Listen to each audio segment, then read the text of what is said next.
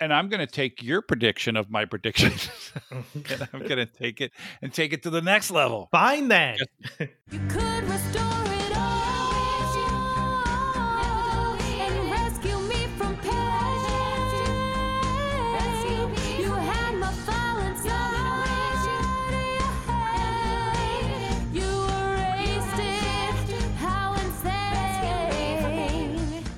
Hi, and welcome to Backup Central's Restore It All podcast. I'm your host, W. Curtis Preston, aka Mr. Backup, and I have with me my reindeer walker, Prasanna Malaiyandi. How's it going, Prasanna? Reindeer walkers. yeah, I don't know. I, I I looked up I looked up random weird job titles. That one stuck out to me. That's a job title of an actual job somewhere. Then does that mean that Santa is a reindeer walker? Santa has yeah, Santa probably has multiple reindeer walkers. No, no, no. But is he a reindeer walker technically? No, he would need a reindeer walker. He's not going to walk the he he has people. He walks his reindeers. Does that not make him a reindeer walker? No, because it's his reindeer. It's only if it's a job. I can't believe we're talking about this. does that really surprise you? It's like if you if you have if you have too many reindeers or you're too busy, you hire a reindeer walker. Gotcha. So for like 11 months out of the year, or 11 months and 30 days out of the year, he probably has a reindeer walker. Right. This is what I'm saying. Be, be glad. I, I, I another one of the another one of the jobs titles is hair boiler. Someone who boils animal hair until it curls. That's a job. And then what is it used for? It says for use in a variety of products. So there you go. Interesting. So I decided to make you my reindeer walker today. We're gonna do our predictions episode. Wait, do we? We, we have any other?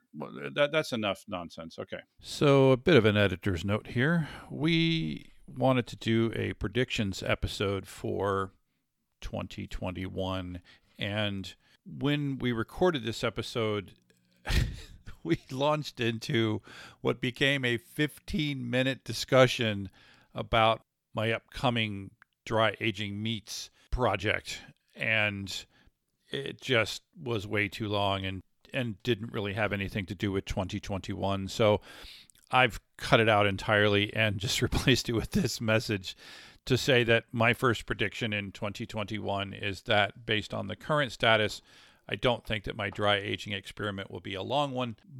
We'll, see. It's been it's been quite uh, an interesting project. But with that, uh, I'm going to get back to the episode. Uh, you you're, you're next. So, just given how things have been in 2020, can you believe 2020 is over already? Almost. Yeah, it cannot come too soon, my friend. You're here. So, I think that people have gotten used to working from home, working remotely. Yeah. I don't think it's going to go away next year. I think that things will still continue, even when we have a vaccine, even when it's widely distributed. I don't think the workforce is going to go back to the way it was before, or the workplace, I should say. I yeah, I completely agree. And by the way, if you if you haven't listened to our um, podcasts on the coronavirus, we did we did a few back at the beginning of the year, but we just in November we published two podcasts again with uh, the wonderful uh, Lindsay Schultz, MD, MPH, who is um, you know public health expert, and she first we the first podcast uh, it was about sort of the current state of things and the things that we know about the virus now that we didn't know say nine months ago. And then the second one was about the the vaccines that you just mentioned right? So as of this recording we're still they have now applied for emergency use authorization for two of them and we're we're awaiting that. We're expecting it to go through because all of the stuff looks great. So theoretically based on what we're being told that by the time you hear this episode they may be beginning the first injections to high risk people like frontline workers and things like that um, but and so it's going to be a quarter or two before the rest of the world gets it and i guess what you're saying is that Even know, after e- that, even after that, you think that there will be more people working from home. I do think uh, uh, so. I have I have a good friend that works at a bank, and they were very anti work from home prior to the pandemic, and they were forced to work from home because of the pandemic. And the boss has suddenly said, "Wow, like." Hmm. I thought people would be less effective, but it turns out they're actually more productive in you know it, it working from home so i, i'm going to have to revisit this working from home thing and i think you're right i think that's going to happen uh, all over the Yeah. world i think And- that and- a lot of companies that were anti working from home are going to Yeah, and if you look at sort of some of the large tech companies like Google and Apple and Facebook, right? They're sort of like, yeah, maybe it's just going to be a way because some of their employees have moved out of high cost areas like New York and San Francisco. And they're Yeah. like, why should I come back if it's so expensive when I can get work done? Now, the one thing I will say though is I think working remotely works when everyone's working remotely. I think things get a lot more difficult and unproductive when you have some people working in an office and some people on the same team working remotely. I think Yeah. that's where it gets more challenging.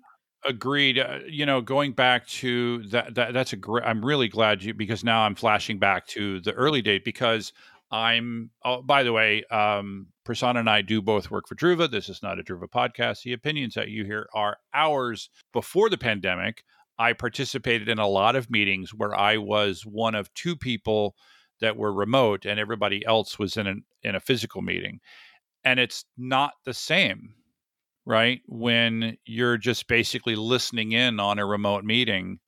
Yeah, I'm not looking forward to going back to that time when when that's the case. And so I I, I don't know I don't I don't know what that means. Um but uh, I, you are completely correct that it's not the same when most people are are physical and then some are remote. And and my guess is in the beginning it's probably going to be a slow process of bringing people back into the office maybe a couple days a week maybe they give you some flexibility for some people to work remotely and come in some days and they're they'll rotate who comes in when so it'll probably be some disruption but i think though that there will be a good majority of people who will be working remotely still Agreed. And I think until there is widespread use, widespread distribution of the coronavirus vaccine, normal is not going to look normal. even even if we're even if we're working in the office,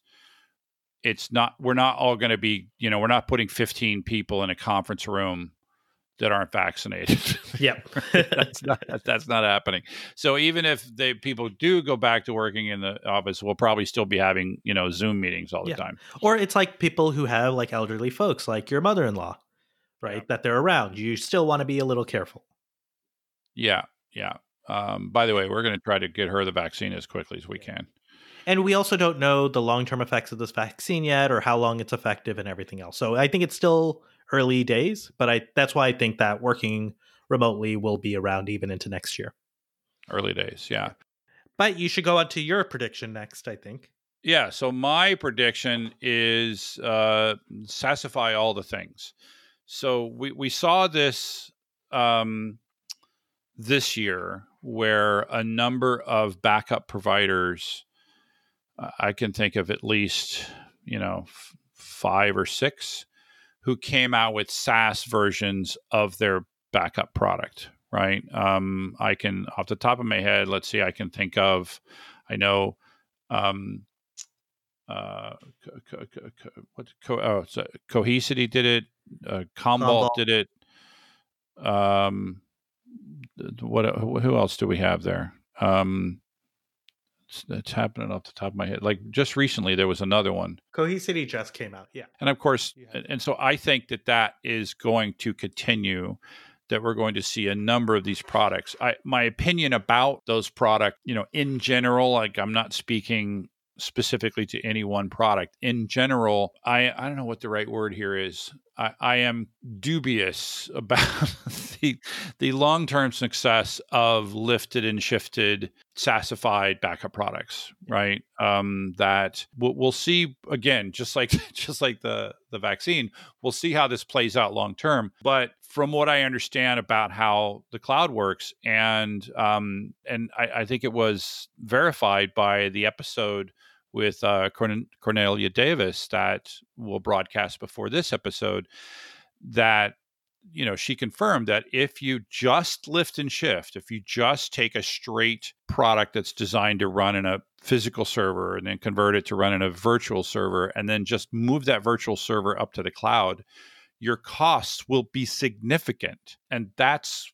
what it appears most of these backup products have done, right? They did little to no uh, coding changes to their product and moved it into the cloud. And as a result, their COGS, as we say, um, which is cost of goods sold, their costs will be high. And if their costs will be high, either one of two things is happening. Either they're going to sell the product at a loss, uh, and I'm going to come back to that in a minute, or they're not going to, or they're going to sell it Jack at a very price. high price, right? So, and, and so let's just look at those. So it is my understanding that it is illegal in the U.S. to sell a product as a matter of course for less than you make it. Um, I, you know, that I don't true? know. If, uh, uh, again, it is my understanding that because it's considered an unfair business practice, Hmm. right? It's something that, um, and- Or you could way, say that- or you all could the say- time. Yeah, or you could say it's just not sustainable, right? Because no, I'm well. It, it's definitely not sustainable, right? Um, but it, it's it it is cons- it's it's considered a monopoly issue, right? So if it's it's something that only we, we can both agree it's not sustainable.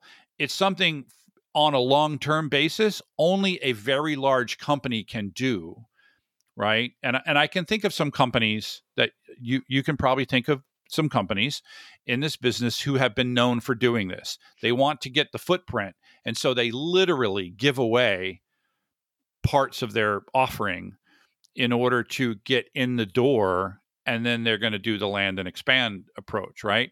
You can only do that if you're a big enough company and you can take the hit elsewhere, right?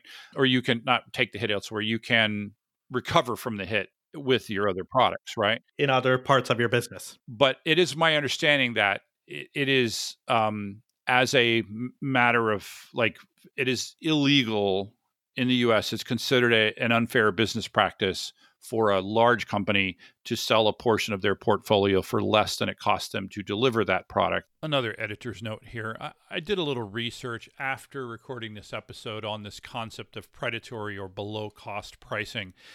Companies sell things below their costs all the time. They do this uh, for things like sales and, and you know a variety of reasons. The concern when it comes to in the United States and, and there, there I, I found articles in, in other countries as well, but I'll just speak to the U.S.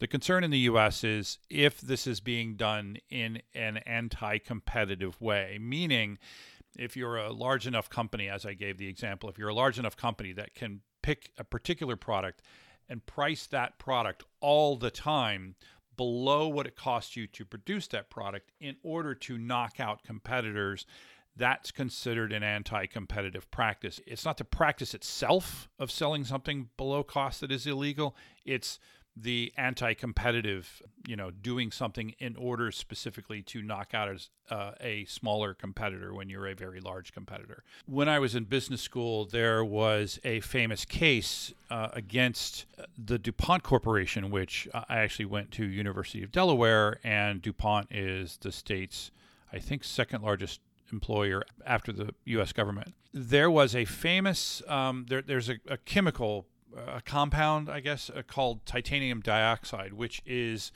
uh, the whitener in everything. So anything you can think of that is white, uh, it has been whitened by titanium dioxide. uh, Or perhaps maybe something newer than that, that that does the same thing. But back then, titanium dioxide was the thing that was used in everything that you wanted to be white. DuPont Corporation spent apparently 10 years in R&D to develop a product that was something like 10 times purer or more potent than anyone else's titanium dioxide and one tenth of the price of everyone else's uh, product. So basically, a product that was 100 times better. Um, I'm kind of making up those numbers, but just to give you an, an idea, that's that's the way it was. It was both cheaper to make and more powerful. And overnight, they wiped out the market. They became the only producer of titanium dioxide. As I recall, they marketed as TI Pure, and the uh, the company sued for predatory pricing. They're saying they're selling it too low. They're selling this product for cheaper than you know they could possibly make it, and therefore they're doing this as an anti-competitive practice. The plaintiffs actually lost the lawsuit because DuPont said, "Hey, we just worked really hard for a really long time and figured out how to make it better and cheaper."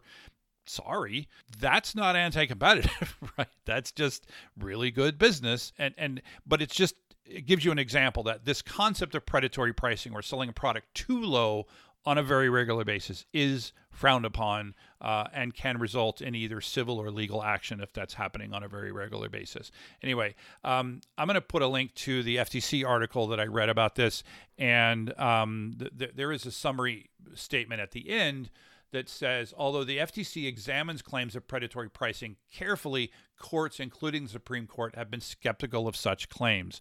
So it doesn't sound like it's something that's enforced very regularly it, it's just it does come to mind when I do think about larger companies coming out with products and then regularly pricing them for less than they could possibly uh, make money at. Anyway, back to the recording. Anyway, so that that's one thing that could happen.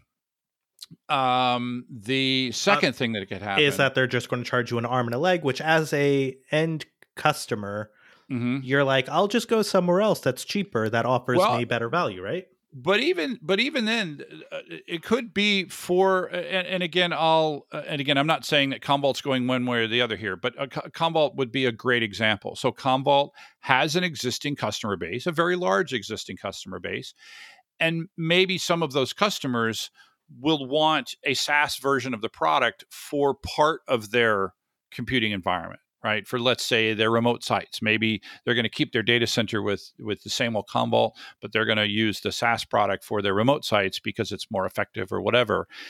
And but they want the same product in their on-prem and their off-prem or whatever, uh, and so they're okay with it. They're, they're they're not shopping around that product. They're they want it to be the same, and so it's not so much a cost issue for them. So, but it does limit your market though right? If you're if you're if you are a product that is selling your product at a price that's higher than your competitor and you're competing on a straight basis, your product better be way better in order to justify that bigger price. And in a backup and recovery market, it's hard to do that. Right. Uh, you know, backup and recovery is pretty straightforward. There's some things that you have to do and some things that you need to not do. And no one really wants to focus on backup and recovery. Even though we love to talk about data protection, it's just something no. that they have to do because they have to do it. They want it to just work. And, you know, uh, th- there are some things that have been added over to backup over time. I can think of things like, you know, DR as a service. I can think about automated uh, disaster recovery testing or automated backup testing. I can think of things like reuse of backup data. Each of these things um, are extra value added features that you could potentially add on. But you would have to have a whole bunch of, if your product is twice that of the competitor, you would have to have a whole lot of those that they don't have in order to justify a bigger price. Anyway, but uh, but uh, but that is my prediction is that so, a whole lot of companies will come out with these products and I think I want to take your prediction and make it a little larger. I think just given where things go are, go big or go home, Prasanna. well, I think it's even more SaaS products across a wider set of workloads and applications, not just for data protection. If you look at the adoption of Microsoft 365, if you look at the adoption of Snowflake, everyone is driving towards that SaaS model that they want to consume a service with. Yes. Right. No one wants to manage products, infrastructure, deploy, manage, maintain software on their on premises, especially if they can't get into their data centers today. And so I think we're starting to see kind of a forcing function, which is saying SaaS is a better model in a lot of situations. Well, companies that companies like Druva that use SaaS products internally uh, had a much easier time transitioning to a remote workplace with the pandemic, for example. Or even Right. what we use for recording this podcast, right? Zencastr. We've been using Yes. it for the last year and a half. But it's great because 70 it's, episodes. Yeah. and it's been great though because we don't need to maintain any servers or anything else. So you just connect with our laptops no matter where we are and it just works. Right. Right. All we need is bandwidth. Yes. Um, so, and I'm going to take your prediction of my prediction. and I'm going to take it and take it to the next level. Fine then. Guess what I'm going to predict? There's going to be another major data loss incident with another SaaS SaaS. vendor. Hmm. And again, this is not going to be the SaaS vendor's fault because we keep telling you back up your SaaS data. There have been multiple incidents. There's been one with, I can think of one with G Suite. I can think of one with Office 365. I can think of one with Salesforce. All of the SaaS products that we happen to support as a company all have had major incidents where one or more customers have lost significant amounts of data because they didn't back up their data because they thought that backup was included. And I, I don't think that's going to change, right? I, In fact, in fact, it's just going to get worse as more and more people are throwing trusting their data in SaaS applications. This becomes more of an issue. that's why I took your thing and, and ran with it because I agree with you. I agree that that that people are going to sassify all the things and uh, as many things as they can, and then um, they, as a result, there will be more data loss incidents. I, I, I don't want to say I told you so, but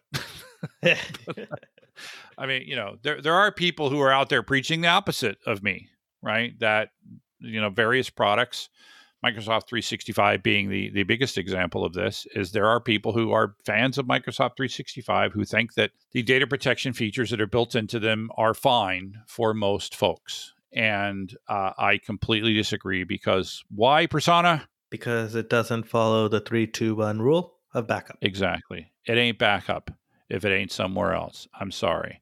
I don't care how good it is. It ain't backup. Anyway. All right. So what's your next uh, prediction?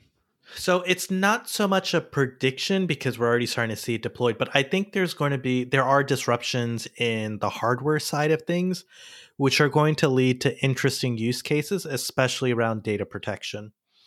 Um, two examples I can think about. Um, the first is 5G.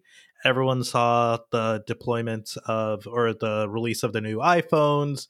Um, you're starting to see the releases of the new Samsung Galaxies earlier this year as well. And now 5G is becoming available everywhere with high bandwidth, um, allowing you to do things you weren't able to do before remotely. Um, and this is going to lead to an increase in sort of IoT capabilities for industrial purposes. Even at home, the amount of data you're pumping out is going up, the amount of data you're able to create, sharing videos, etc. So I think this is going to lead to more data being created and shared, which always brings up the issue about okay, now how do I protect it and make sure it's available? Hmm. I yeah, I, I, I, I agree there. You know, it's funny what you were talking, I immediately started thinking about, you know, 5G giving me cancer. Um, You know, you know that's a thing, right? Yeah. That people think 5G. Yeah. Yeah. Anyway.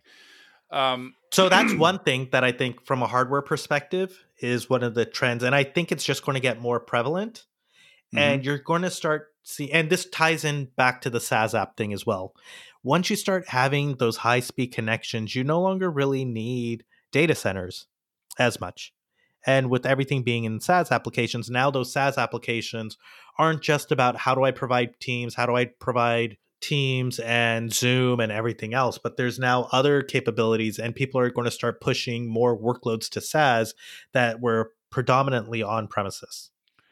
Well, it- goes back to your first prediction, which is the continued remote workforce, right? So eh, the the more people that are distributed, as opposed to all sitting in one building, the more this idea of it's like all the predictions go together, right? Yeah. So the, the the if they're remote, then bandwidth becomes much less of an issue because you know not everybody. Well, now soon everybody can have high speed bandwidth. You know why, right? Why? Because of SpaceX. Oh, So That's right, they're new. SpaceX has now launched their new and if you're not aware of this it's kind of amazing and and, and it's because they, they've put up enough satellites that they're able to do basically high speed low latency bandwidth anywhere you want it Uh, all you need is a satellite dish right But that's usually downstream, right? no it's both Wow. What? it's amazing. We could probably have Matt on. Uh, so I have a friend who works for SpaceX, and he, I bet he would come on here and describe why it's.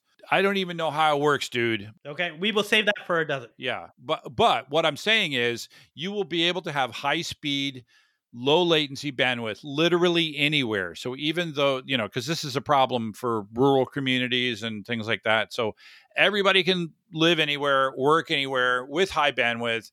And then really all we need to do is get enough bandwidth to the things that are running in the cloud. So the, the push to have something in the data center will become much, much less. So then so then so that everything gets sassified and then people end up losing data because they because they didn't back up their SaaS data. And then what what was your prediction exactly? Like sum it up in a what was that last one? That 5G is just going to be more data being created everywhere, Yes. and Yes. So basically, it's a five. I, I'm going to up. So again, I'll take yours and I'll say 5G and the SpaceX bandwidth um, because basically everybody everywhere will have a ridiculous amount of bandwidth, which of course will just really result in more photos of cats.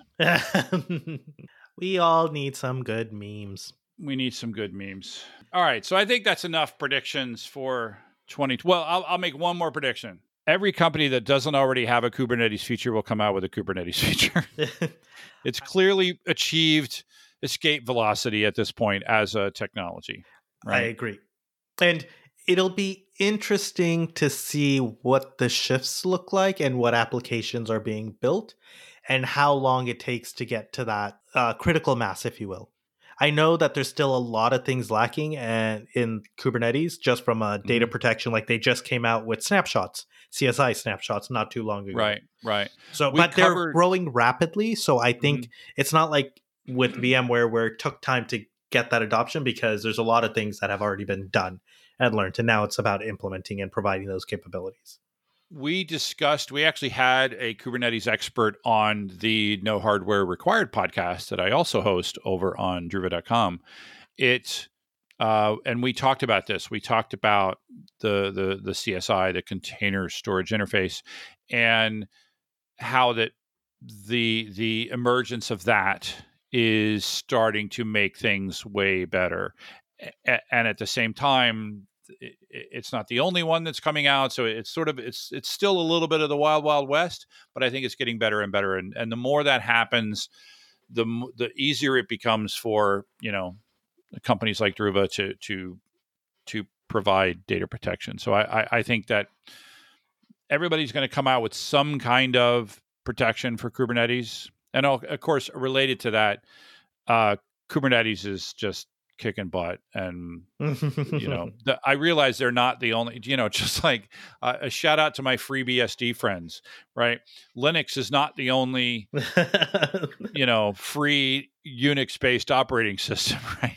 Um th- there will be other uh things like kubernetes and docker there are other things like kubernetes and docker and they're not all going to die tomorrow but kubernetes has clearly won this phase of the war Yep. um so all right. I think that's enough predictions for 2021. And uh, I look forward to the vaccine. I really do. I, I, I would have, I, I actually tried to sign up for a trial. Mm. Uh, I, I, I believe in these scientists that are doing all of these things. And I, uh, I am not, I am not one who's worried about the vaccine. I, I, I think, you know, all of the stuff that I learned in the podcast that we did With with Lindsay. um, with Lindsay uh, is great. And actually, I, I picked up a few things via email after the podcast that I ended up putting in the podcast by reading the emails. You don't know that part, um, but Is this your way of getting me to listen to the podcast?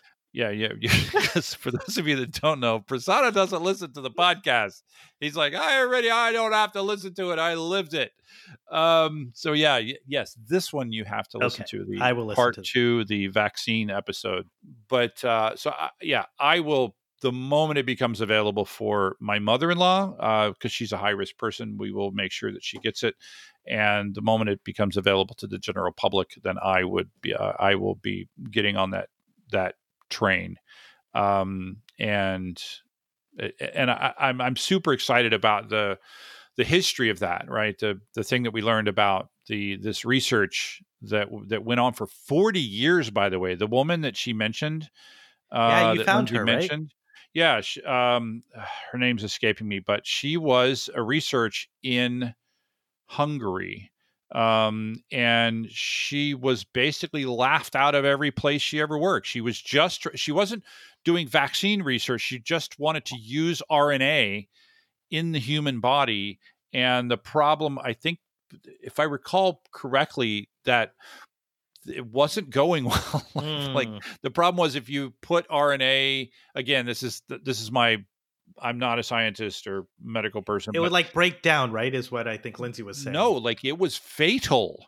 It, Oh. it could kill you using RNA in a human body. So she was just laughed out of everywhere she ever worked. She couldn't get she couldn't get grants. She couldn't get so she she couldn't get tenure because she couldn't get grants and, and you know and on and on and on and on. Anyway, she had a breakthrough uh relatively recently when you look at the fact that she's been doing this for 40 years and because of that breakthrough these two um, RNA vaccines the Pfizer and the Moderna vaccine were made possible and they are the first of their kind and I'm I'm super excited for her uh, for science and and I, I do hope she gets the Nobel Prize for that That would be pretty awesome. So, but here is to a happier 2021. Here is to a happier 21 2021. I raise my virtual glass to you, sir, Mhm. and have a happy new year, everybody. You too, Curtis. And to all our listeners, thank you and I hope you guys have a happy holiday. There are something like 17 holidays between now and the end of the year. So happy holiday to whatever you celebrate. And thanks for listening. And be sure to subscribe so that you can restore it all.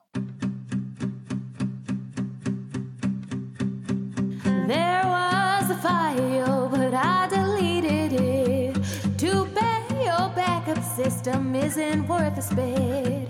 Finally, I needed your backup. You had a chance to fix it, instead, it's all jacked up. See how I'll write on Facebook about you. Don't underestimate the things that I will do. There was a file, but I deleted it. Backup system isn't worth the space. Emails from you remind me of when they keep me thinking that we could restore it all.